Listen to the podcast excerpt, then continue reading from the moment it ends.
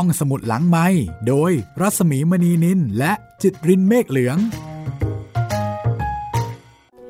สวัสดีค่ะ ต้อนรับเข้าสู่ห้องสมุดหลังใหม่เชิญเข้ามาใช้บริการห้องสมุดที่คุณสามารถฟังได้นะคะ สวัสดีคุณจิตริน สวัสดีครับพี่ อาจจะต้องบอกว่าเชิญขึ้นเรือ Mayflower ลงเรือแล้วนะอาลงเรือแล้ว ลงมาเออไม่ใช่สิขึ้นมาจากเรือ ขึ้นมาจากเรือ ใช้คำยากเหลือเกินมีความสับสน ลงเรือลำเดียวกันแล้วครับ แล้วก็ตายไปครึ่งหนึ่งร้อยสองคนเหลือ 51 คนนะคะ แล้วก็ตอนเนี้ยก็มาตั้งหลักปักฐาน เป็นตอนที่ 7 แล้วค่ะ ใช่แล้ว ตอนนี้เราอยู่อเมริกาอย่างสมบูรณ์แล้วนะคะ แล้วก็ตอนนี้กำลังเรียนรู้ชีวิตของสควอนโตค่ะ ว่าถ้าจะอยู่ที่นี่เนี่ย คุณจะต้องมีความรู้อะไรบ้างครับ คุณจะปลูกยังไง โดยเฉพาะข้าวโพด ซึ่งต้องบอกว่าเป็นพืชใหม่ ที่ไม่มีในยุโรป แล้วก็ฝรั่งเนี่ยก็ไม่รู้จักมาก่อน แล้วก็เป็นอาหารสำคัญด้วย สังเกตไหมคะว่า อาหารเม็กซิโกอะค่ะออกจะมีข้าวโพดเยอะ ใช่ แม้แต่แป้งตอร์ติย่าของถูเขากอันนั้นนะทำจากข้าวโพดทั้งนั้นเลยไอ้ครับพวกแผ่นแป้งทั้งหลาย อันนั้นคือแผ่นแป้งที่ทำมาจากข้าวโพดครับ ก็คือเป็นพืชประจำถิ่นแถวๆนั้น ก็ฝรั่งไม่รู้จักนะคะ แล้วก็ปลูกไม่เป็น อืมแปลกดีนะพี่ทั้งๆที่ปัจจุบันนี้อเมริกานี่ส่งออกข้าวโพดแบบมหาศาล รู้แล้วไง รู้แล้ว ตอนนั้น ตอนนั้นปลูกไม่เป็นต้องให้อินเดนแดงเนี่ยไปสอนนะครัคะบแล้วก็ได้คุณครูสควอนโตนี่แหละ ที่ไปสอน ซึ่งก็ถือได้ว่าเป็นคุณูปการนะคะ เพราะว่าเป็นการสอนในเรื่องสำคัญ เรื่องสำคัญของชีวิต ถ้าเกิดว่าไม่มีความรู้ในการที่จะอยู่กับธรรมชาติ ในการที่จะอยู่กับเอ่อดินน้ำลมไฟของที่นั่นเนี่ย คนผิวขาว จะเป็นอย่างไร อันนี้ก็สุดที่จะคาดเดานะคะ เดี๋ยววันนี้เราจะมาฟังกันต่อนะคะ กับเรื่องราวความสัมพันธ์ของคนผิวขาว จากเรือเมฟลาเวอร์แล้วก็กับสควอนโตซึ่งก็ถือว่าเป็นอินเดยนแดงคนสำคัญอีกคนหนึ่งทีเดียวค่ะ วันนี้ตอนที่ 7 นะคะ จากหนังสือนาวาสู่โลกใหม่อเมริกา The Mayflower ของคุณเจริญขวัญแพรกทองบราฮัสกี้ซึ่งก็เป็นคนไทยที่ไปใช้ชีวิตอยู่ที่อเมริกา แล้วก็เขียนประวัติศาสตร์อเมริกาในแนวทางของ Short History นะคะประวัติศาสตร์โดยย่อที่อ่านสนุกเข้าใจง่าย จัดพิมพ์โดยสำนักพิมพ์ยิปซีค่ะ อ่านเรื่องนี้แล้วคุณจิตรินเห็นอะไรบ้าง จริงๆ เรียกว่าเห็น background ชีวิตของชาวอเมริกันกว่าจะมาเป็นปัจจุบันนี้ คือเหมือนผมดูภาพยนตร์ดูหนังหลายเรื่องใช่ไหมครับพี่ แล้วมันจะมีไม่กี่เรื่องเนี่ยที่พูดถึงช่วงที่กำลังตั้งรกรากอืมแล้วมันก็เลยมีข้อมูลน้อย พอมาอ่านเรื่องเรื่องนี้ปุ๊บก็เลยอ๋อเข้าใจแล้ว ว่าทำไมถึงต้องตั้งชื่อว่านิวยอร์กนิวนิวนู้นนิวนี้อ่าอ๋อเพราะว่ามันเป็นชื่อเมืองเก่าของอังกฤษมา ใช่จากเมืองยอร์กก็เป็นนิวยอร์กนิวยอร์กจากพลีมัธก็เป็น New นิว Primus พรีมัสจากอังกฤษก็เป็นนิว New อัง England กฤษนะคะนี่แหละค่ะ ประวัติศาสตร์ก็จะทำให้เรารู้ที่มาที่ไปใช่ แล้วก็ครับสนุกขึ้นด้วยนะคะแล้วยิ่งใครดูกีฬาอเมริกันนะครับ จะอินเป็นพิเศษ ก็จะรู้ว่าอันเนี้ยทีมนี้จากเมืองนี้รัฐนี้อ๋อค่ะมันเป็นอย่างนี้นี่เองทำไมถึงชื่อแบบนี้ หรือว่าชื่อชื่อรัฐใช่ครับแมสซาชูเซตส์แมสซาชูเซตส์ชื่อแปลกๆเนี่ยนะ นี่เลยก็มาจากชื่อนี่แหละค่ะ คนพื้นเมืองเจ้าที่เจ้าถิ่นครับ เดี๋ยววันนี้ในช่วงที่2นะคะ เราจะมีการตอบข้อความ ของคุณผู้ฟังที่ฟังผ่าน YouTube นะ ตอนนี้รู้สึกว่าความคิดเห็นใน YouTube กำลังมาแรง ใช่ครับพี่ ชาว YouTube กำลังมากำลังคึกคักค่ะครับส่วนคุณผู้ฟังที่ฟังผ่านแอปพลิเคชันอื่น ๆนะคะ ก็สามารถที่จะติดต่อสื่อสารมาได้ค่ะ มาทางเพจไทย PBS Podcast หรือเพจของดิฉันเองรัศมีมณีนิน ได้2เพจเลยนะคะ แนะนำติชม แจ้งผลการรับฟังทางช่องทางต่างๆ หรือว่าแนะนำเรื่องใหม่ๆ ค่ะ เอาล่ะพร้อมหรือยังคะ กับการที่จะกลับไปที่อเมริกา พร้อมแล้วครับผม ถ้าเช่นนั้นไปกันเลยนะคะ กับตอนที่ 7 ค่ะ นาวาสู่โลกใหม่อเมริกา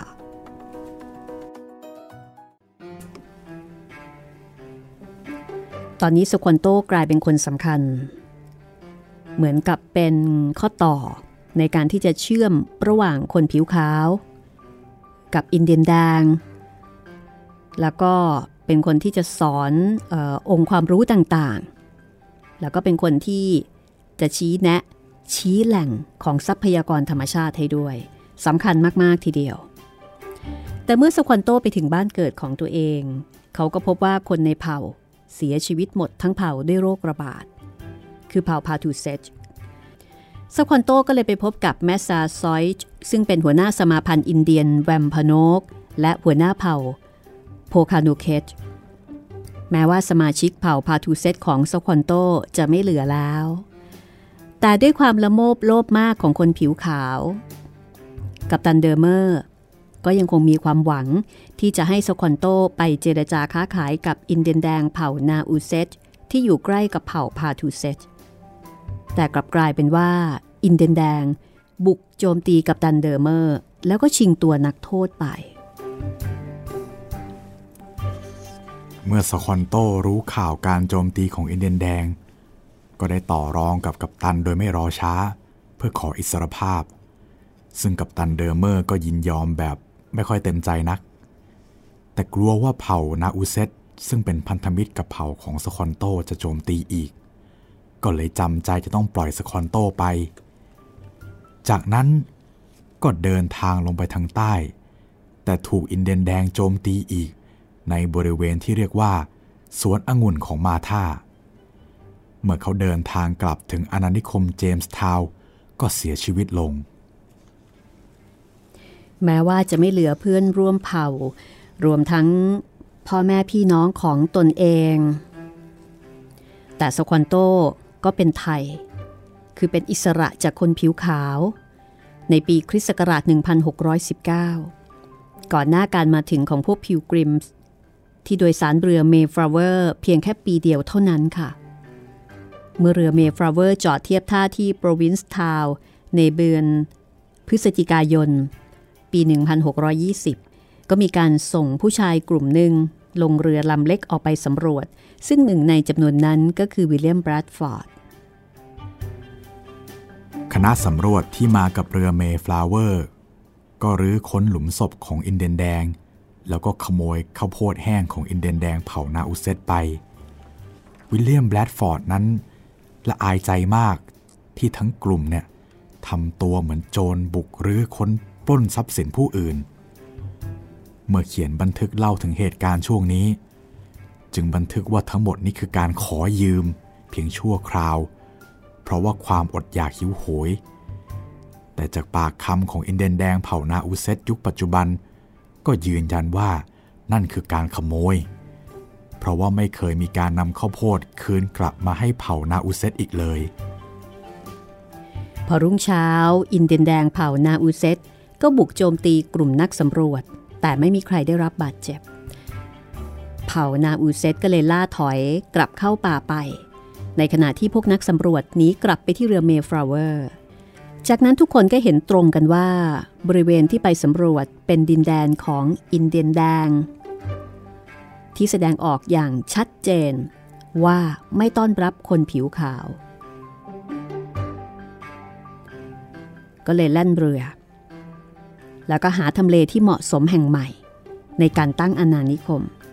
จนกระทั่งมาถึงบริเวณที่เป็นดินแดนของเผ่าพาทูเซตของโซคอนโตนั่นแหละค่ะ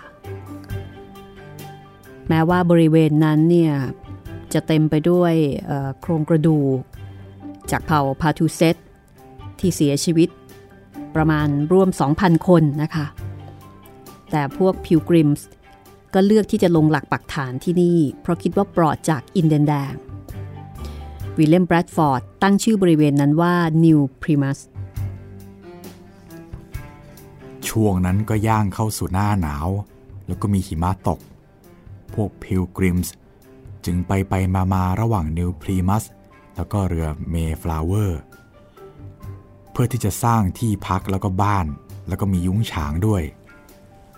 การก่อสร้างกินเวลาตั้งแต่ธันวาคมคริสต์ศักราช 1620 ไปจนถึงมีนาคมคริสต์ศักราช 1621 ระหว่างที่ก่อสร้างอาณานิคม ก็แทบไม่มีอินเดนแดงมาปรากฏให้เห็น นอกจากควันไฟพวยพุ่งจากที่ไกลๆ แต่ในวันที่ 16 มีนาคม ในปีเดียวกัน ชาวอาณานิคมพลีมัธก็ต้องแปลกใจค่ะเมื่อมีอินเดียนแดงร่างสูง สง่าท่าทางไม่กลัวใคร เดินอาดอาดเข้ามา อินเดียนแดงคนนี้ก็คือซัมโมเซตพอเดินเข้ามาในระยะที่ทุกคนมองเห็นได้ เขาก็ชูแขนสองข้างขึ้น กล่าวต้อนรับด้วยภาษาอังกฤษแบบกระท่อนกระแท่น จากนั้นก็ถามหาเบียร์ มีการเชิญซามโมเซตร่วมกินร่วมดื่ม แล้วก็สอบถามความเป็นมาซามโมเซตเป็นอินเดียนแดงที่อยู่ไกลออกไปทางเหนือ หรือที่ปัจจุบันคือรัฐเมน เขาเรียนรู้ภาษาอังกฤษบางคำจากชาวประมงอังกฤษซัมโมเซตก็บอกชาวอาณานิคม บอกว่าเนี่ยยังมีอินเดียนแดงอีกคนนึงนะ ที่พูดภาษาอังกฤษได้ดีกว่าตนอีก แล้วอินเดียนแดงคนนี้ก็อยู่แถวๆนี้นี่แหละ นั่นก็คือสควอนโตนั่นเอง สควอนโตเดินเข้ามาหาชาวอาณานิคมในวันที่ 22 มีนาคม ซึ่งตอนนั้นอากาศเริ่มอุ่นขึ้นแล้ว แต่ว่าชาวอาณานิคมก็ยังคงอดอยากหิวโหย เพราะว่าไม่สามารถที่จะเพาะปลูกอะไรได้เลย แม้จะนำเมล็ดพันธุ์มาจากอังกฤษแต่ก็ปลูกไม่ขึ้น และตอนนั้นก็เหลือรอดชีวิตเพียงแค่ครึ่งเดียวจากร้อยสองคน นอกนั้นตายหมดเสียชีวิตระหว่างฤดูหนาวแรกในอาณานิคมพรีมัส รั้งแรกที่เดินเข้ามาในอาณานิคม ซึ่งก็คือบ้านเกิดดั้งเดิมของตนเองนะครับ สคอนโตก็วางคันธนูลงกับพื้น ให้เห็นว่ามาอย่างเป็นมิตร จากนั้นก็ชูปลา แล้วก็มเมล็ดพันธุ์ข้าวโพดให้กับชาวอาณานิคมดู แล้วเขาก็ลงมือขุดดินที่อ่อนนุ่มเป็นหลุมนำปลาลงไปเพื่อให้เป็นปุ๋ยเกข้าวโพด แล้วจากนั้นก็ฝังข้าวโพดลงไป พลางบอกกับพวกพิลกริมส์ว่า การที่พวกพิลกริมส์ฝังเมล็ดพันธุ์พืชไว้ลึกเกินไปทำให้เพาะปลูกไม่ขึ้น เพราะว่าแสงแดดส่องลงไปไม่ถึง จึงไม่มีพืชชนิดใดเติบโตขึ้นได้ วันนั้นสควอนโตไม่ได้มาเพียงลำพังค่ะ แต่ว่านำแมสซาซอยจ์ผู้เป็นหัวหน้าเผ่าโพคาโนเคช แล้วก็ยังเป็นหัวหน้าใหญ่ของสมาพันธ์อินเดียนแวมพโนกมาด้วย แล้วก็มาพร้อมกับนักรบอีกจำนวนหนึ่ง ทุกคนก็มาแบบจัดเต็มนะคะ ทาหน้าทาตัวแบบออกศึกสควอนโตทำหน้าที่ล่าม ให้หัวหน้าเผ่า แล้วก็ชาวอาณานิคมได้ตกลงในการอยู่ร่วมกันอย่างสันติ ขณะที่หัวหน้าเผ่าแมสซอย ก็เดินเข้ามาในอาณานิคม ผู้ว่าการอาณานิคม คือจอห์นคาร์เวอร์ ก็กล่าวต้อนรับ เมื่อสควอนโตแปลเสร็จ หัวหน้าเผ่าแมสซาซอยต์ก็รู้สึกแปลกใจอย่างยิ่ง ว่าเหตุใดพวกอังกฤษจึงกล่าวต้อนรับในดินแดนที่อินเดียนแดงเป็นเจ้าของอยู่แล้ว คือมันแปลกๆว่าทำไมถึงต้องมาต้อนรับ เพราะว่าที่นี่มันเป็นถิ่นของเขา ทีนี้หลังจากกินดื่มร่วมกันแล้ว ก็มีการลงนาม เป็นการลงนามสัญญาสันติภาพระหว่างชาวอาณานิคม พลีมัธ กับหัวหน้าเผ่า แมสซาซอยต์ข้อความในสัญญาสันติภาพก็มีใจความสำคัญว่าจะไม่รุกรานกัน หากชาวอาณานิคมถูกโจมตีโดยอินเดียนแดงเผ่าอื่น เผ่าของแมสซาซอยต์จะช่วยรบ และหากเผ่าของแมสซาซอยต์ถูกเผ่าอื่นโจมตี ชาวอาณานิคมก็จะช่วยเหลือ แต่หากสมาชิกของอาณานิคมและอินเดียนแดงคนใดละเมิดสัญญา จะต้องถูกทำโทษโดยไม่มีการยกเว้นใด ๆ นั่นคือทั้งสองฝ่ายจะต้องส่งตัวผู้ที่ทำผิด ให้ฝ่ายของตนลงโทษ หัวหน้าเผ่าแมสซาซอยนี่ไม่ไว้ใจคนขาวมากนะครับ จึงสั่งให้สควอนโตเนี่ยพักอยู่กับชาวอาณานิคม แต่ฮอบบามอก นักรบคู่ใจหัวหน้าเผ่าแมสซาซอยต์ ไม่เคยไว้ใจสควอนโตเลย จึงอยากจะให้มีคนจับตามองสควอนโตด้วยเช่นกัน หัวหน้าเผ่าก็เลยสั่งให้ฮอบบามอกเข้ามาอยู่ในอาณานิคมด้วย เพื่อจะจับตาดูทั้งสควอนโต แล้วก็ชาวอาณานิคมไปพร้อมๆกัน หลังจากนั้นไม่นานนะคะ ผู้ว่าการอาณานิคมก็เสียชีวิตวิลเลียมแบรดฟอร์ด ได้รับเลือกให้เป็นผู้ว่าการอาณานิคมแทนสควอนโตกลายเป็นสมาชิกคนหนึ่งในอาณานิคมพลีมัธ และเขาก็กลายเป็นเพื่อนสนิทของวิลเลียมแบรดฟอร์ดแบรดฟอร์ดนี่ชื่นชมสควอนโตมากค่ะ ถึงขนาดบันทึกไว้ว่าสควอนโตถูกส่งมาโดยพระประสงค์ของพระเจ้า หลังจากพาหัวหน้าเผ่าแมสซาซอยด์มาพบพวกชาวอาณานิคมแล้ว สควอนโตก็ไปหาปลาที่แม่น้ำเอล โดยใช้สองมือเปล่า จับปลาไหลจนเต็มตะกร้า จากนั้นก็แบกกลับมาให้พวกชาวอาณานิคมทำอาหารอย่างอร็ดอร่อย ชาวอาณานิคมนั้นไม่เคยกินปลาไหลมาก่อน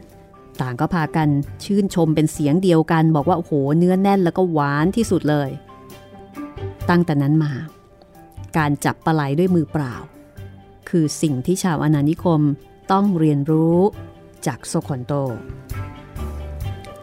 สคอนโตมีบทบาทสำคัญต่อชาวอนานิคมมาก เพราะว่าหากไม่มีสคอนโต ก็ไม่แน่ว่าชาวอนานิคม จะสามารถรอดชีวิต หลังจากฤดูหนาวแรกไปได้ นอกจากจะสอนชาวอนานิคม ปลูกข้าวโพดแล้วก็ถั่วแล้ว เขายังสอนให้จับปลาไหล ปลาแล้วก็สัตว์น้ำในลำธาร แต่บทบาทสำคัญที่สุดของสคอนโต ก็คือการเป็นล่าม แล้วก็เป็นทูตสันติภาพระหว่างอินเดียนแดงกับชาวอาณานิคม นอกจากทำหน้าที่ครูสอนชาวอาณานิคม แล้วก็เป็นล่ามระหว่างชาวอาณานิคมกับอินเดียนแดงแล้วสควอนโตยังเป็นทูตการค้าที่นำชาวอาณานิคมไปค้าขายแลกเปลี่ยนกับอินเดียนแดงด้วย ที่สำคัญก็คือ ช่วยลบรอยบาดหมาง ระหว่างชาวอาณานิคมกับอินเดียนแดงเผ่านาอูเซตที่พวกพิลกริมส์เคยไปขโมยข้าวโพด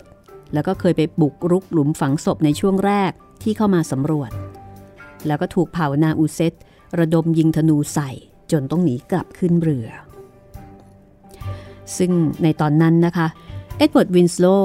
เขียนบันทึกถึงรัฐบาลอังกฤษในปีคริสต์ศักราช 1621 เกี่ยวกับเรื่องนี้เลยค่ะ บอกว่าสควอนโตสอนให้ชาวอาณานิคม ปลูกข้าวโพดของอินเดียนแดงจำนวน 20 เอเคอร์ ปลูกข้าวบาร์เลย์แล้วก็ถั่ว 6 เอเคอร์ การเพาะปลูกพืชผลเหล่านั้น ใช้ปุ๋ยที่ทำมาจากปลาเฮอริงแล้วก็ปลาหลังเขียว ซึ่งปรากฏว่าข้าวโพดเจริญงอกงามดีมาก ดังนั้นเทคนิคการปลูกข้าวโพดของสควอนโตจึงนำมาใช้ในการปลูกข้าวโพดนับตั้งแต่นั้นมา นอกจากจะทำหน้าที่เป็นครูสอนวิชาการเพาะปลูกให้กับชาวอาณานิคมแล้วสคอนโตก็ยังทำหน้าที่ทูตสันติภาพ ระหว่างชาวอาณานิคม กับอินเดียนแดงหลายเผ่า เพราะว่าชาวอาณานิคมยังขาดแคลนข้าวของหลายอย่าง รวมทั้งส่งของใช้แปลกๆ ที่อินเดียนแดงไม่มีไปกำนันบรรดาหัวหน้าเผ่าทั้งหลาย ข้าวของแบบชาว ผิวขาวที่อินเดียนแดงชื่นชอบ ก็คือพวกหม้อเหล็ก มีด ขวาน ปืน แล้วก็ลูกปัด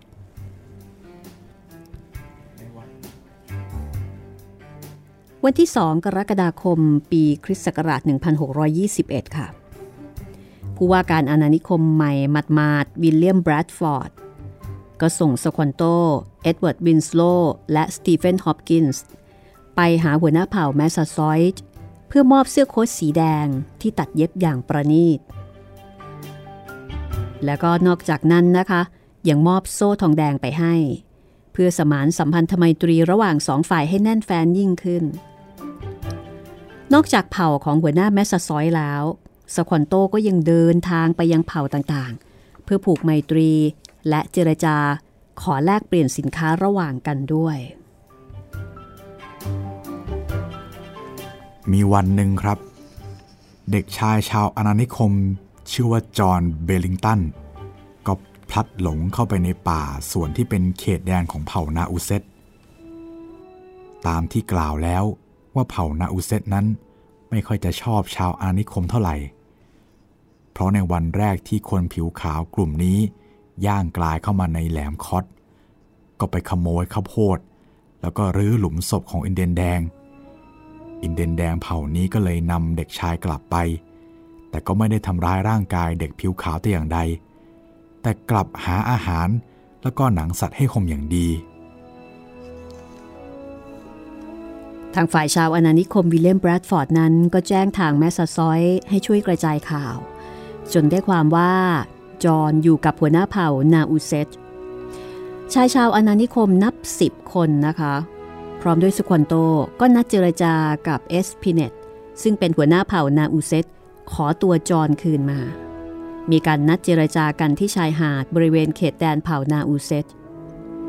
เมื่อชาวอนานิคมนับสิบเดินทางมาถึงชายหาดที่นัดหมาย กลับพบเพียงหญิงชราอินเดนแดง ร้องไห้คร่ำครวญอยู่บนก้อนหิน หญิงชราก็ บ่นพึมพำเป็นภาษาอินเดียนแดงครับ ก็ยิ่งทำให้ชาวอาณานิคมเนี่ยตกใจกลัว เพราะว่าคิดว่าเป็นแม่มดมาร่ายมนสาบแช่ง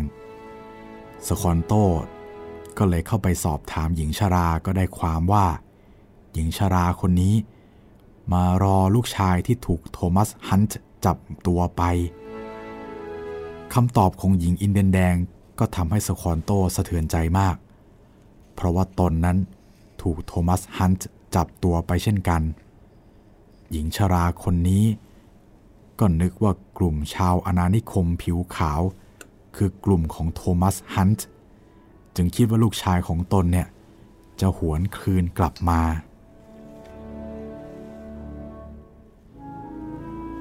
เมื่อชาวอนานิคมปรากฏตัว หัวหน้าเผ่านาอูเซตก็แสดงตัวเช่นกัน โดยเจรจาผ่านล่ามคือสควอนโตสควอนโตนั้นถูกอินเดียนแดงเผ่านาอูเซตเยาะเย้ยถากถาง ว่าทำตัวเลียนแบบคนผิวขาวจะลืมความเป็นอินเดียนแดงไปจนหมดสิ้น แต่สุดท้ายก็ยอมมอบเด็กคือจอห์นบิลลิงตันคืน ในขณะที่ชาวอาณานิคมก็มอบมีดให้กับหัวหน้าเผ่าแล้วก็อินเดียนแดง คนที่ช่วยแบกเด็กชายมาลงเรือ ให้เป็นของตอบแทนเล็ก ๆ น้อยๆ แม้ว่าสควอนโตจะพยายามสานไมตรีระหว่างชาวอาณานิคม กับอินเดียนแดงทุกเผ่า แต่ก็มีบางเผ่าไม่ยินยอมเป็นมิตร เพราะว่าหวาดระแวงอยู่ เช่นเผ่าเมสซาชูเซตส์ซึ่งพยายามคุกคามหัวหน้าใหญ่เมสซาซอยตลอดเวลา เพราะว่าไม่พอใจที่เมสซาซอย ยอมเป็นมิตรกับชาวอาณานิคม เรื่องของอำนาจนั้นไม่เข้าใครออกใครจริง ๆ นะคะ สควอนโตรู้ดีว่าอินเดียนแดงกลัวชาวอาณานิคม เพราะว่าพวกนี้มีปืนแล้วก็มีเทคโนโลยีใหม่ ๆ ที่อินเดียนแดงไม่รู้จัก สควอนโตก็เลยฉวยโอกาสใช้ความที่อินเดียนแดงหวาดกลัวชาวอาณานิคมเนี่ยมาหาประโยชน์ บางครั้ง พบว่าสควอนโตก็พลิกลิ้นหาผลประโยชน์ใส่ตัว บางครั้งก็เที่ยวขู่พวกอินเดียนแดง ว่าจะบอกให้พวกคนผิวขาวแพร่เชื้อโรคระบาดเข้าใส่ หากไม่ทำตามที่สควอนโตต้องการ แต่การพูดภาษาอังกฤษได้และการที่เป็นเพื่อนสนิทของวิลเลียมแบรดฟอร์ดซึ่งเป็นผู้ว่าการอาณานิคม ก็เป็นข้อได้เปรียบที่ทำให้สควอนโตย่ามใจ ถึงขนาดออกอุบาย ให้ชาวอาณานิคมไปฆ่าอินเดียนแดง โดยหลอกฝ่ายคนผิวขาวว่าพวกอินเดียนแดงรวมตัวกันจะมาฆ่าชาวอาณานิคม แต่ว่าเล่ห์เหลี่ยมนี้ถูกชาวอาณานิคมแล้วก็อินเดียนแดงจับได้ว่าสควอนโตเป็นพวกหน้าไหว้หลังหลอก แล้วก็ไว้ใจไม่ได้ เมื่อแมสซาซอยรู้ว่าสควอนโตเนี่ยเป็นคนหน้าไหว้หลังหลอก หาผลประโยชน์ใส่ตัว จึงขอให้ชาวอาณานิคมส่งตัวสคอนโตมาให้ทางเผ่าสำเร็จโทษ เพราะว่าโทษของสคอนโตหนักถึงประหารชีวิตตามกฎของเผ่า ซึ่งพวกพิลกริมส์ก็ตั้งใจส่งตัวสคอนโตให้หัวหน้าเผ่าแมสซอย ทั้งนี้ก็เป็นไปตามสัญญาที่ทั้งสองฝ่ายตกลงกันไว้ แต่สควอนโตก็ยังไม่ถึงฆาตนะคะ ระหว่างที่พวกอาณานิคมกำลังจะส่งตัวเขาไปให้หัวหน้าเผ่าแมสซาซอย ก็ปรากฏว่ามีเรือสินค้าลำหนึ่งโผล่มาเทียบท่าที่อาณานิคมพลีมัธ ทุกคนก็เลยหันไปสนใจเรือลึกลับลำนั้นกันหมด วิลเลียมแบรดฟอร์ดได้ทีเห็นลู่ทางในการปกป้องเพื่อนสนิท ก็เลยบอกหัวหน้าเผ่าแมสซาซอยบอกว่าขอให้ทางฝ่ายอาณานิคมเนี่ย ควบคุมตัวสุควอนโตไว้ก่อนก็แล้วกัน จนกว่าจะรู้ว่าเรือลำนั้นเป็นเรือสัญชาติไหน แล้วก็มีวัตถุประสงค์อย่างใด เพราะว่าอาจจะมีความจำเป็นต้องใช้ล่ามอย่างสุควอนโตอยู่ คือยังมีประโยชน์อยู่ เรือที่มาจอดเทียบฝั่งเมืองพลีมัส คือเรือชื่อว่าเรือฟอร์จูนครับบรรทุกชาวอังกฤษที่อยากมาสร้างอาณานิคมในอเมริกา เช่นเดียวกับพวกพิลส์กริมส์แต่แตกต่างกันตรงที่กลุ่มที่มาใหม่เป็นชายล้วน ไม่ใช่พวกเคร่งศาสนา แต่เป็นพวกนักแสวงโชค แล้วก็พวกคนจรจัดที่อยากจะมาตายเอาดาบหน้าแสวงหาโอกาสให้ชีวิต ในตอนแรกวิลเลียมแบรดฟอร์ดต้อนรับผู้อพยพเหล่านั้นด้วยไมตรีจิต แต่ชายเหล่านั้นเป็นพวกเหลือขอแล้วก็เป็นหัวขโมย พยายามทุกทางที่จะลวนลามหญิงชาวพิลกริมส์แล้วก็ขโมยอาหารในยุ้งฉาง สุดท้ายก็เลยถูกไล่ให้แยกตัวไปสร้างอาณานิคมใหม่ ในดินแดนของอินเดียนแดงเผ่านาร์รากันเซตต์ซึ่งอยู่ห่างจากอาณานิคมพลีมัธเล็กน้อย ชาวอังกฤษที่มาใหม่ ก็เป็นพวกที่เรียกว่าเป็นคนจรจัดจากอังกฤษก็ว่าได้ เพราะว่าไม่มีความรู้ เกียรติคร้านแล้วก็ไร้อนาคต ที่ตัดสินใจเดินทางมาแผ่นดินใหม่ ก็เพื่อที่จะมาแสวงโชคแบบมาตายเอาดาบหน้า ไม่มีแรงจูงใจใด ๆ ในชีวิตในการลงหลักปักฐาน ผู้ที่มาใหม่เหล่านี้ มีปัญหากับอินเดนแดง ทั้งทั้งที่ยากไร้แสนสาหัส แล้วก็ไม่มีปัญญาหาอาหารกิน จึงต้องเอาเสื้อผ้าเครื่องนุ่มห่มของตนเอง ไปแลกกับข้าวโพดของอินเดียนแดง จนอยู่ในสภาพกึ่งเปลือย เพราะว่านำเสื้อผ้าไปแลกจนหมดสิ้น เมื่อไม่เหลืออะไรจะแลก ก็ยอมตัวเป็นทาสของอินเดียนแดง แม้กระนั้น พวกที่เหลืออยู่ก็มักจะเยาะเย้ยถากถาง แล้วก็ล้อเลียนอินเดียนแดงอยู่เสมอ ด้วยความทนงตนว่าการเป็นคนผิวขาวย่อมดีกว่าอินเดียนแดง ส่วนอินเดียนแดงก็ดูถูกที่เห็นคนผิวขาว สิ้นไร้ไม้ตอก จนยอมตัวลงเป็นทาสของตน อินเดียนแดงบางเผ่าจึงเกิดความคิดว่าพวกอังกฤษ อาจจะไม่ได้น่ากลัว แล้วก็มีอำนาจอย่างที่เคยหวาดกลัวก็ได้สควอนโตได้ทีก็เลยอาสาไปช่วยเจรจาไกล่เกลี่ยข้อพิพาทบาดหมาง ระหว่างคนอังกฤษกลุ่มใหม่แล้วก็อินเดียนแดงวิลเลียมแบรดฟอร์ดอนุญาตให้สควอนโตไปท่ามกลางความไม่พอใจอย่างยิ่งของหัวหน้าเผ่าแมสซาซอยการอิดออดไม่ยอมส่งตัวสควอนโต ไปให้หัวหน้าเผ่าโพคาโนเคสพิพากษาโทษทำให้แมสซาซอยเข้าใจได้ในนาทีนั้นว่าสควอนโตคือเพื่อนและคนโปรดของวิลเลียมแบรดฟอร์ด ดังนั้นวิลเลียมจึงคอยปกป้องและก็ไม่ยอมส่งตัวออกมาให้ลงโทษ เพราะถ้าส่งก็เท่ากับส่งไปตาย อีกประการหนึ่งก็คือวิลเลียมแบรดฟอร์ดย้ำกับชาวอาณานิคมเสมอว่า หากไม่มีสควอนโตมาสอนวิธีปลูกข้าวโพด ชาวอาณานิคม ก็คงจะสิ้นชีวิตไปนานแล้ว แม้ว่าสควอนโต จะรอดพ้นจากการถูกตัดหัว แต่ก็อายุสั้นครับ ในขณะที่เดินทางไปเจรจาแลกเปลี่ยนข้าวโพด ระหว่างอินเดียนแดงและชาวอาณานิคม ในวันที่ 22 พฤศจิกายน คริสต์ศักราช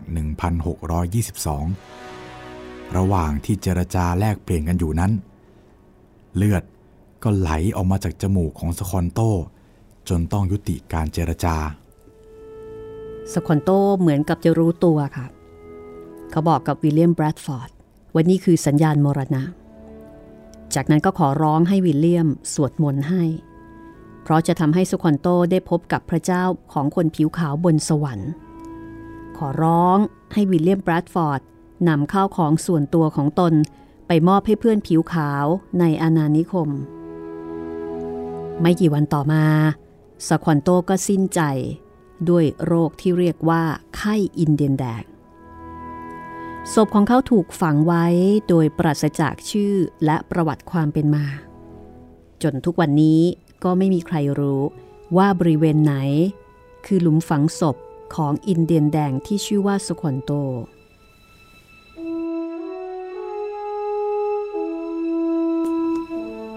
พักสักครู่นะคะ เดี๋ยวช่วงหน้า จะพาไปรู้จักกับหัวหน้าแมสซาซอยด์แห่งแวมพโนก คนนี้ก็เป็นคนสำคัญอีกคนหนึ่งทีเดียวค่ะ ในประวัติศาสตร์ช่วงนั้นของอเมริกา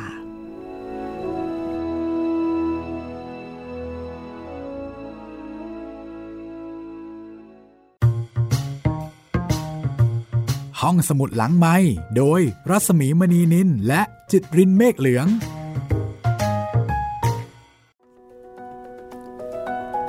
ช่วงนี้ก็จะเป็นช่วงแนะนำอินเดียนแดง ซึ่งเป็นบุคคลสำคัญนะคะ ในช่วงเวลานั้น ก็จะมีคือถ้าเป็นหนังเนี่ยก็จะมีตัวละครสำคัญหลายตัวอยู่เหมือนกัน ใช่ครับพี่ค่ะสควอนโตนี่ก็ถือว่าสำคัญมาก ๆ นะคะแหมแต่เหมือนตอนจบมาเป็นตัวร้ายอืมมันก็อาจจะสะท้อนว่ามนุษย์เราก็ มีดีมีเลวกลมๆเนาะครับ มีความเทาๆ ส่วนดีเขาก็มี แต่ส่วนไม่ดี ก็อาจจะเกิดขึ้นได้หลังจากที่มองเห็นช่องทาง เพราะว่าเขาก็มีอะไรต่อมีอะไรที่เหนือไปกว่าอินเดียนแดงคนอื่นครับๆคือถือว่าได้เปรียบจากการรู้ภาษาอังกฤษนะ เดี๋ยวช่วงต่อไปเนี่ยนะคะ จะเป็นเรื่องราวของหัวหน้าแมสซาซอยด์แห่งแวมพโนก ซึ่งคนนี้มีบทบาทสำคัญมากค่ะสำคัญมากจริง ๆนะคะ เพราะว่าแม้อินเดียนแดงไม่ได้มีระบบกษัตริย์ แต่ หัวหน้าเผ่าแมสซาซอยด์คนเนี้ยซึ่งเขาเป็นหัวหน้าของสมาพันธ์อินเดียนแดง ซึ่งเกิดจากการที่หลายเผ่ามารวมกัน ก็ประมาณว่าเขาก็เป็นกึ่งกึ่งคิงละค่ะกึ่งกึ่งๆเป็นท่านคนนี้เดี๋ยวใหญ่ก็ค่ะ ก็คงเป็นนายกสมาคมอะไรพวกนี้ ไม่นะ น่าจะเป็นแบบประธานาธิบดีเลยล่ะครับเพราะมันเป็นหลายเผ่าแต่แต่ละเผ่านี่ก็เรียกว่ายิ่งใหญ่ทีเดียวเนาะ คุณกำลังติดตามเรื่องราวในหนังสือนาวาสู่โลกใหม่อเมริกานะคะ หรือว่า The Mayflower ของเจริญขวัญแพรกทองบราฮัสกี้ จัดพิมพ์โดยสำนักพิมพ์ยิปซีค่ะ ใครสนใจก็สามารถค้นหาได้นะคะ จากร้านหนังสือออนไลน์ ตามร้านหนังสือโดยทั่วไปก็ยังคงมีจำหน่ายอยู่ค่ะ ของยิปซีนะคะ ในส่วนของห้องสมุดหลังไม้ คุณผู้ฟังก็สามารถติดตามได้หลายช่องทางด้วยกันนะคะทั้งทางเว็บไซต์นะครับ thaipbspodcast.com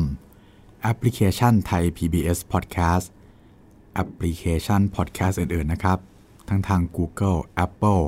Podbean และ Spotify แล้วก็ทาง YouTube นะครับ YouTube Channel Thai PBS Podcast ครับ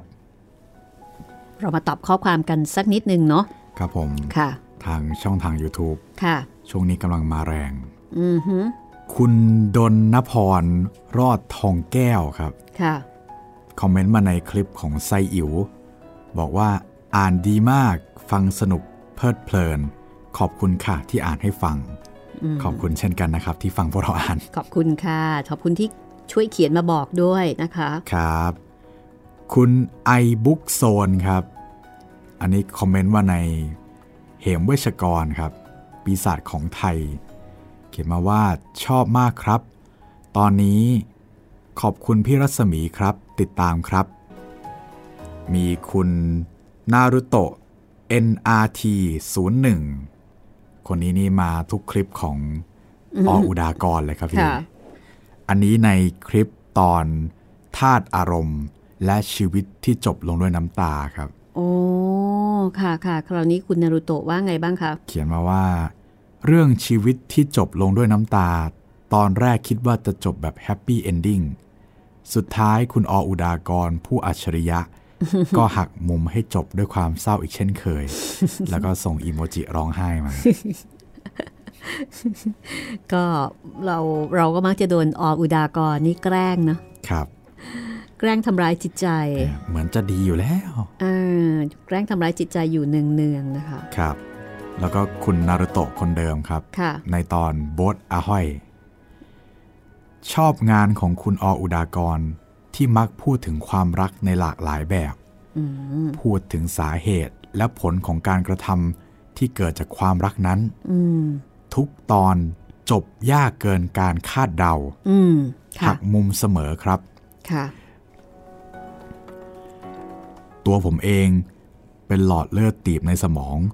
ทำให้มีผลกระทบต่อการมองเห็นภาพอืมก็ส่งผลต่อการอ่านด้วยค่ะได้ฟังห้องสมุดหลังไม้ก็ทำให้คลายไปบ้างครับ ขอบคุณคุณรัศมีและคุณจิตริน กับสิ่งดีๆ ที่นำมามอบให้ผู้ฟังครับโอ้ยินดีอย่างยิ่งเลยค่ะขอบคุณที่เป็นประโยชครัน์บนะคะ ขอบคุณที่เขียนมาบอกเราด้วยค่ะ ขอให้อาการดีขึ้นดีขึ้นในเร็ววันนะคะ ครับ ก็ประมาณนี้ครับพี่สำหรับคอมเมนต์ใน YouTube ค่ะเอ่อมีคุณคุณหัวอิงเสานะคะหัวอิงเสาอันนี้เขียนมาสั้นๆ บอกว่าสวัสดีครับ ผมติดตามมาจากรายการห้องสมุดหลังใหม่ทาง YouTube นะครับ อันนี้เข้าใจว่าขอแอดเฟรนมานะคะ อ๋อไม่ใช่ อ๋อ อันนี้มามาจาก inbox ของเพจรัศมีมณีนินเนี่ยค่ะ ก็แนะนำตัวมานะ รายงานตัวว่า มาจากห้องสมุดหลังใหม่อืมนะคะครับเอ่อขนาดเดียวกัน มีคุณธนินนะคะ คุณธนินบอกว่าเป็นแฟนประจำเคยได้ยินตั้งแต่ เคยได้ยินแต่เสียงมาตั้งนานแล้วออ๋อ อ่าปกตินั่งทำงานหน้าคอมพิวเตอร์จะเปิด YouTube ฟังข่าวหรือว่าฟังกีฬาไปเรื่อยครับๆแต่หลังๆ เริ่มเบื่อแล้วก็เครียดกับข่าว เลยนึกถึงนิทาน ฉับพลัน นึกถึงชื่อคุณรัศมีลอง search ดูดีใจมาก ๆ เลยครับ ที่ยังเล่านิทานอยู่อืมคือพอ search ห้องสมุดหลังไมค์ก็เลยปุ๊บขึ้นมา ครับ อ่า คุณธนินก็เลยมีโอกาสได้มาฟังนะคะ บอกว่าตอนนี้กำลังเริ่มฟัง Animal Farm อยู่ครับ อ๋อ นี่อาจจะเป็นคนเดียวกับใน YouTube ก็ได้นะครับพี่ ที่ชื่อว่าบันเกอร์ อาจจะใช่ก็ได้นะ อาจจะเป็นอีกชื่อหนึ่งครับ คุณธนินบอกว่าเคยได้ยินแต่เขาพูดกัน แต่กลัวว่ามันจะเครียดไปอ่าแต่มั่นใจในการเล่าแล้วก็แทรกโน้นแทรกนี่ของคุณรัศมีน่าจะทำให้นิทานเรื่องนี้สนุกน่าติดตาม ขอบคุณมากๆครับ ที่ยังทำสิ่งดีๆ แบบนี้อยู่ขอให้สุขภาพแข็งแรงนะครับ ขอบคุณค่ะคุณธนิน ขอบคุณที่ครับเขียนมาบอกกันด้วย แล้วก็ขอให้สุขภาพแข็งแรงมีความสุขสนุกสนานกับการฟังห้องสมุดหลังไมค์นะคะ เอาละค่ะ ก็คุณผู้ฟังสามารถที่จะพูดคุยแบบนี้ได้ค่ะ ส่ง inbox มาที่เพจรัศมีมณีนิล หรือว่าเพจไทย PBS Podcast หรือเมื่อกี้นี้ที่คุณจิตรินอ่านก็คือ YouTube ครับพี่ YouTube นะคะ ก็ comment เอาไว้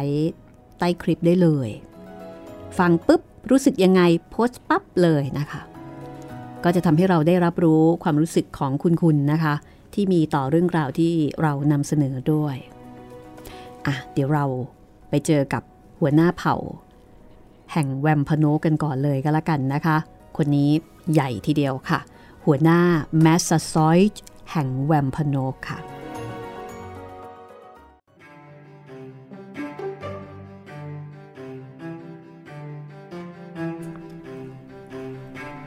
หัวหน้าเผ่าแมสซาซอยนี่มีบทบาทสำคัญไม่แพ้สคอนโตเลย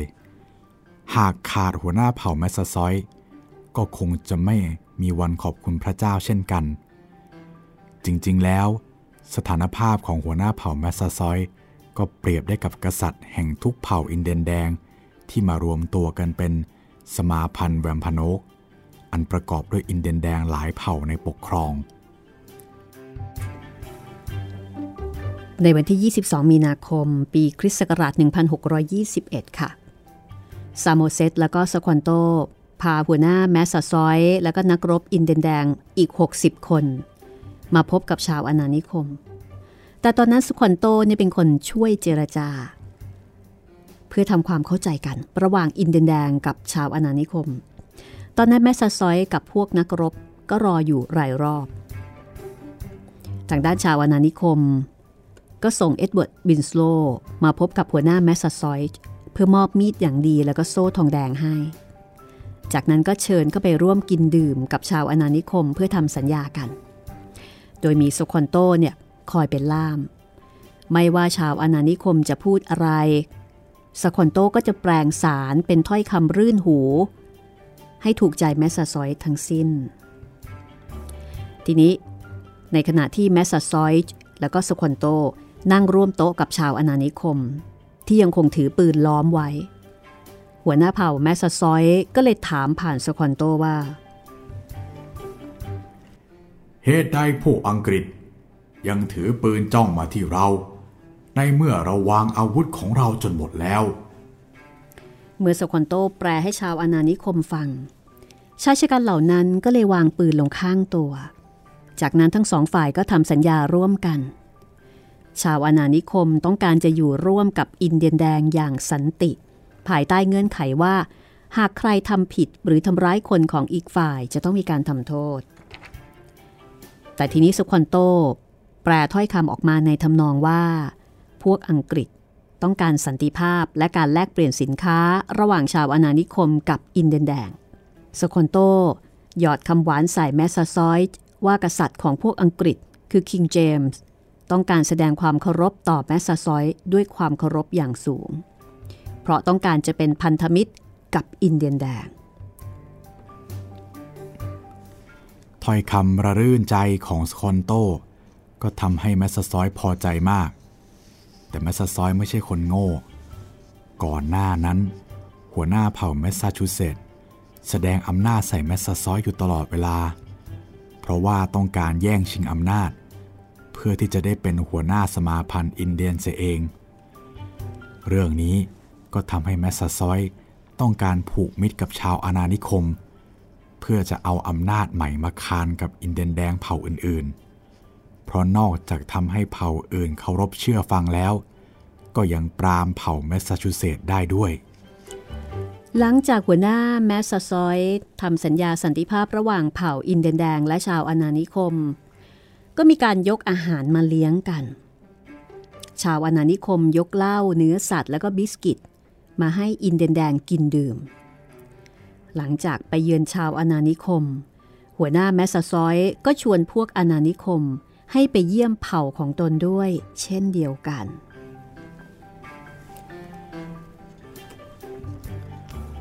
ตัวแทนชาวอาณานิคม คือกัปตันกุ้ง หรือว่าไมล์สแตนดิชและไอแซคเอลเลอร์ตันเดินทางไปเยือนแมสซาซอยที่เผ่า แมสซาซอยก็ต้อนรับชาวอาณานิคมทั้งคู่อย่างดี ด้วยการมอบถั่วบดแล้วก็ยาสูบให้ ส่วนชาวอาณานิคมก็นำถั่วที่นำมาจากอังกฤษไปให้แมสซาซอย แล้วก็ยังมีชาวอาณานิคมอีกหลายคน ที่มีโอกาสได้ไปเยือนเผ่าโพคาโนเคตของแมสซาซอย เช่นเอ็ดเวิร์ดวินสโลแล้วก็สตีเฟนฮอปกินส์ โดยที่แมสซาซอยไปรับมาที่เผ่าด้วยตัวเอง หลังจากที่ทั้งสอง เดินทางมาถึงเขตแดนของเผ่า และแมสซาซอยก็มีคำสั่งห้ามไม่ให้อินเดียนแดง ไปวุ่นวายกับชาวอาณานิคม โดยเฉพาะการไปขโมยอาหาร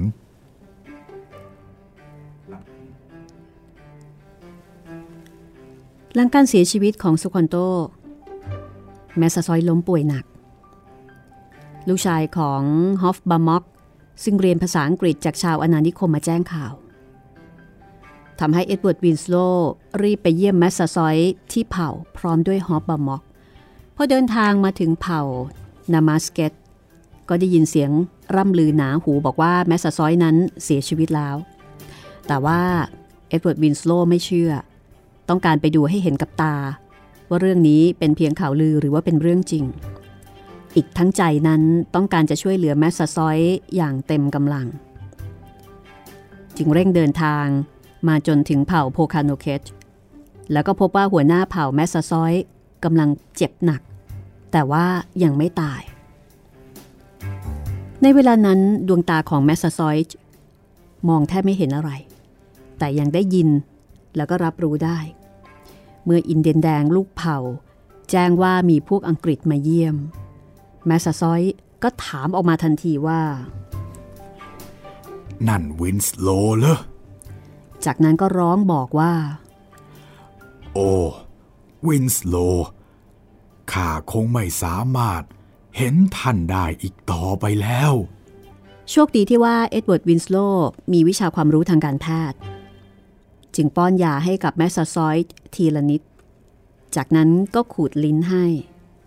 แล้วก็ป้อนยาให้อีกรอบหนึ่ง ปรากฏว่าเพียงแค่ครึ่งชั่วโมง แมสซาซอยด์ก็สามารถมองเห็นได้อีกครั้ง เอ็ดเวิร์ดวินสโลจึงทำซุปไก่ให้หัวหน้าเผ่ากินตามด้วยยา สองวันต่อมา หัวหน้าเผ่าแมสซาซอยด์ก็ค่อยอย่างชั่วขึ้น เอ็ดเวิร์ดวินสโลบันทึกเหตุการณ์ตอนนี้เอาไว้ บอกว่าหัวหน้าเผ่าแมสซาซอยนั้น ตื้นตันใจที่ชาวอาณานิคม มาช่วยรักษาให้รอดพ้นจากความตาย โดยกล่าวว่า พวกอังกฤษเป็นเพื่อนของข้าและรักข้าข้าจะไม่มีวันลืมความเมตตากรุณา ที่พวกอังกฤษมีต่อข้างานนี้ทำให้หัวหน้าแมสซาซอยด์ รู้สึกเป็นหนี้บุญคุณชาวอาณานิคมมาก จนถึงกับยอมบอกความลับให้ว่า พวกอินเดียนแดงเผ่าแมสซาชูเซตส์กำลังจะโจมตีอาณานิคมพลีมัธและอาณานิคมของพวกชาวอังกฤษที่มากับเรือฟอร์จูนหรืออาณานิคมเวสซากาเซตไม่มีใครรู้แน่ชัดว่า อินเดียนแดงเผ่าแมสซาชูเซตส์ซึ่งหัวหน้าเผ่า จ้องจะหาทางขจัดแมสซาซอย แล้วก็เกลียดชังพวกอังกฤษเป็นทุนเดิม คิดจะโจมตีจริง ๆ หรือไม่ หรือหัวหน้าเผ่าแมสซาซอย หลอกใช้ชาวอาณานิคม ให้ช่วยกำจัดเสี้ยนหนามศัตรูให้ตน เพื่อรั้งตำแหน่งโดยปราศจากผู้ท้าทายลองดี แต่เมื่อชาวอาณานิคมพลีมัธรู้เรื่องนี้เข้า ก็ออกอุบาย ขอเจรจาแลกเปลี่ยนสินค้ากับหัวหน้าเผ่าแมสซาชูเซตส์ที่อาณานิคมเวสซากาเซตภายใต้การนำของกัปตันไมลส์สแตนดิชแล้วก็ฮอบบามอก เมื่ออินเดียนแดงเผ่าแมสซาชูเซตส์มาถึง ทั้งฮอบบามอกและชาวอาณานิคมก็ฆ่าทิ้งจนหมดสิ้น แล้วก็มีการตัดหัวของหัวหน้าเผ่าแมสซาชูเซตส์มาเสียบประจานไว้ที่ประตูทางเข้าอาณานิคม ไม่ว่าจะเป็นกลอุบายหรือไม่ก็ตาม แต่ก็ส่งผลให้อินเดียนแดงทุกเผ่า เกิดความหวาดกลัว แล้วก็ยำเกรงในอำนาจของหัวหน้าแมสซาซอยอย่างมาก เพราะอินเดียนแดงทุกคนรู้ดีว่าแมสซาซอยคือสหายสนิทกับพวกคนผิวขาว แมสซาซอยสามารถดำรงสัมพันธไมตรีกับชาวอาณานิคมได้อย่างยาวนานเกือบ 50 ปี ท่ามกลางมิตรภาพอันยาวนาน ระหว่างชาวอาณานิคม แล้วก็อินเดียนแดงเผ่าโพคาโนเคตนั้น ก็มีอยู่หนหนึ่ง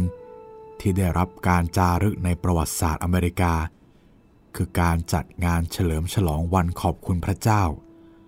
อันถือเป็นการจัดงานขอบคุณพระเจ้าครั้งแรกในอเมริกา ซึ่งเลี้ยงฉลองต่อเนื่องกันถึง 3 วัน 3 คืน ทั้งอินเดียนแดงเผ่าโพคาโนเคตและชาวอาณานิคมพรีมัส ก็ต่างกินเลี้ยงร่วมกันอย่างสนุกสนาน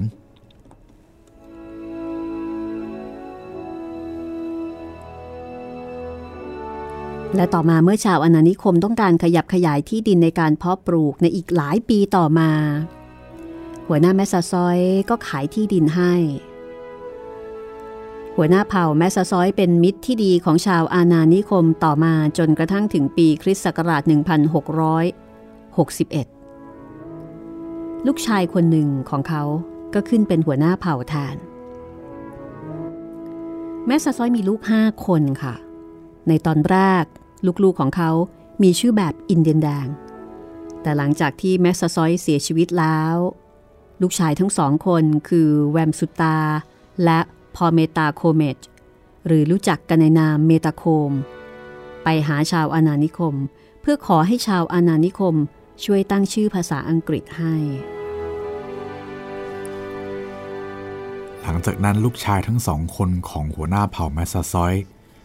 จึงได้เปลี่ยนชื่อเป็นอเล็กซานเดอร์ แล้วก็ฟิลิปโดยแวมสุตตา เปลี่ยนชื่อเป็นอเล็กซานเดอร์ จากนั้นแวมสุตตาก็ขึ้นเป็นหัวหน้าเผ่าแทนแมสซาซอย แต่ก็ดำรงตำแหน่งได้เพียงแค่หนึ่งปีก็เสียชีวิต ส่วนเมตาโคม ก็กลายเป็นชื่อฟิลิป ก็ได้ขึ้นเป็นหัวหน้าเผ่าแทนพี่ชาย ในปีคริสต์ศักราช 1662เมตาโคมหรือที่รู้จักกันในนามคิงฟิลิปทำลายมิตรภาพอันยาวนานระหว่างอินเดียนแดงและชาวอาณานิคม ด้วยการทำสงคราม แต่ก็มีเหตุเนื่องมาจากความก้าวร้าวของชาวอาณานิคมในยุคหลัง จนทำให้อินเดียนแดงต้องลุกขึ้นมาทำสงคราม ด้วยความคับแค้นใจ ประวัติของหัวหน้าเผ่าแมสซาซอย ไม่ได้รับการกล่าวถึงในประวัติศาสตร์อเมริกันมากนัก ทั้งที่ถือเป็นบุคคลสำคัญ ในการทำให้เกิดมิตรภาพระหว่างชาวอาณานิคมกับอินเดียนแดงเป็นเวลาหลายสิบปี ก่อนที่ลูกชายของแมสซาซอยจะทำลายมิตรภาพนั้น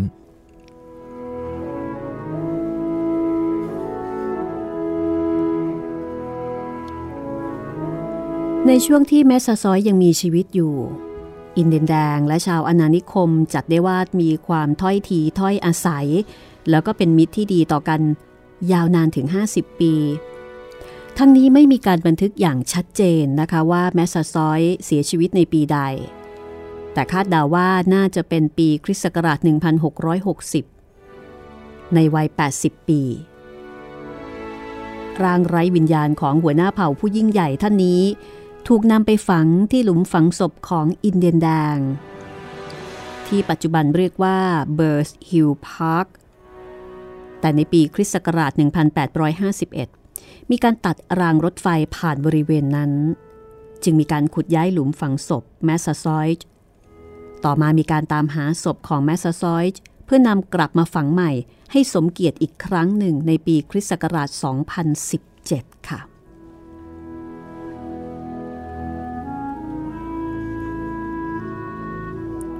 หัวหน้าเผ่าแมสซาซอยถือเป็นคนที่ฉลาดคนหนึ่ง ที่รู้จักเลือกใช้คนให้เหมาะกับงาน แม้ว่าสควอนโตจะเป็นอินเดียนแดงด้วยกัน แต่แมสซาซอยก็ไม่เคยไว้ใจสควอนโตเลยแม้แต่น้อย เพราะรู้ดีว่าสควอนโตเป็นคนกระล่อน แนวสาริกาลิ้นทอง สามารถพูดกล่อมโน้มน้าว เปลี่ยนขาวเป็นดำได้ตลอดเวลา แต่เมสซาซอยจำเป็นต้องส่งสคอนโตไปอยู่กับชาวอาณานิคม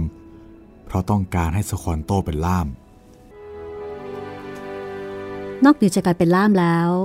แมสซาซอยยังไม่ต้องรับผิดชอบต่อสคอนโต ซึ่งเป็น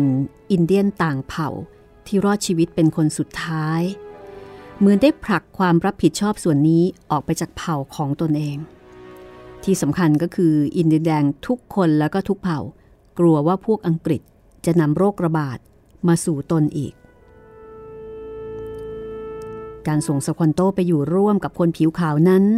เหมือนการทดสอบ โดยใช้สควอนโตเป็นหนูทดลอง เพื่อดูว่าสควอนโตจะติดเชื้อจากคนผิวขาวหรือไม่ ความไม่ไว้ใจของหัวหน้าแมสซาซอยด์ดูได้จากการที่ส่งฮอบบามอกนักรบคู่ใจจากเผ่าของตนไปอยู่ร่วมกับชาวอนานิคม พื่อจับตามองความเคลื่อนไหว ทั้งชาวอนานิคม และสควอนโต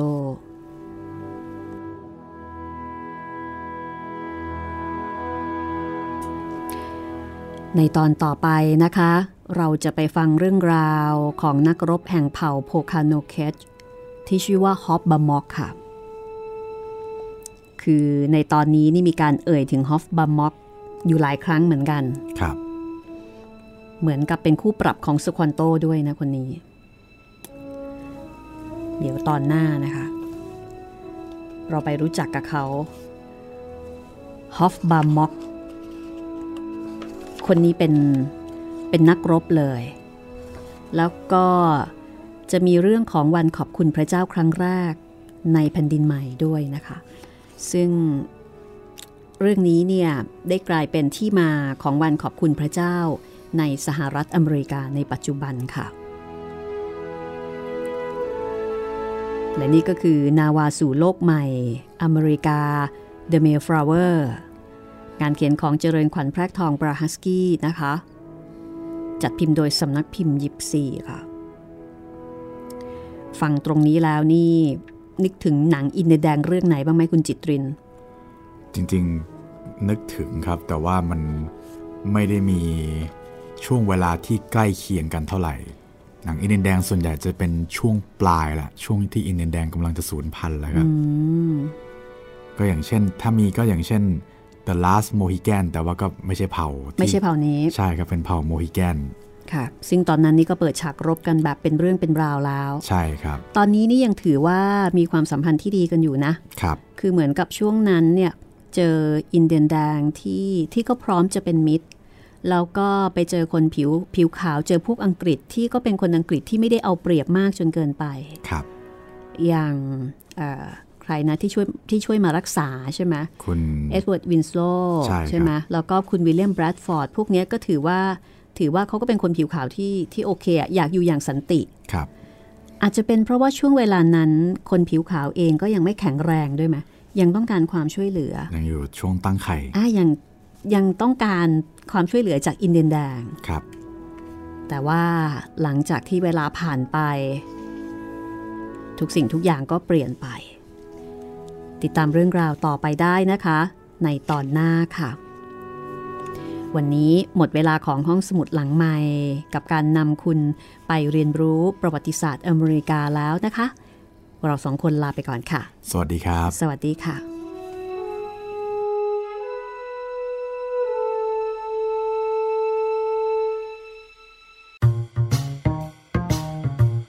ห้องสมุดหลังไม้โดยรัสมีมณีนินและจิตรินเมฆเหลือง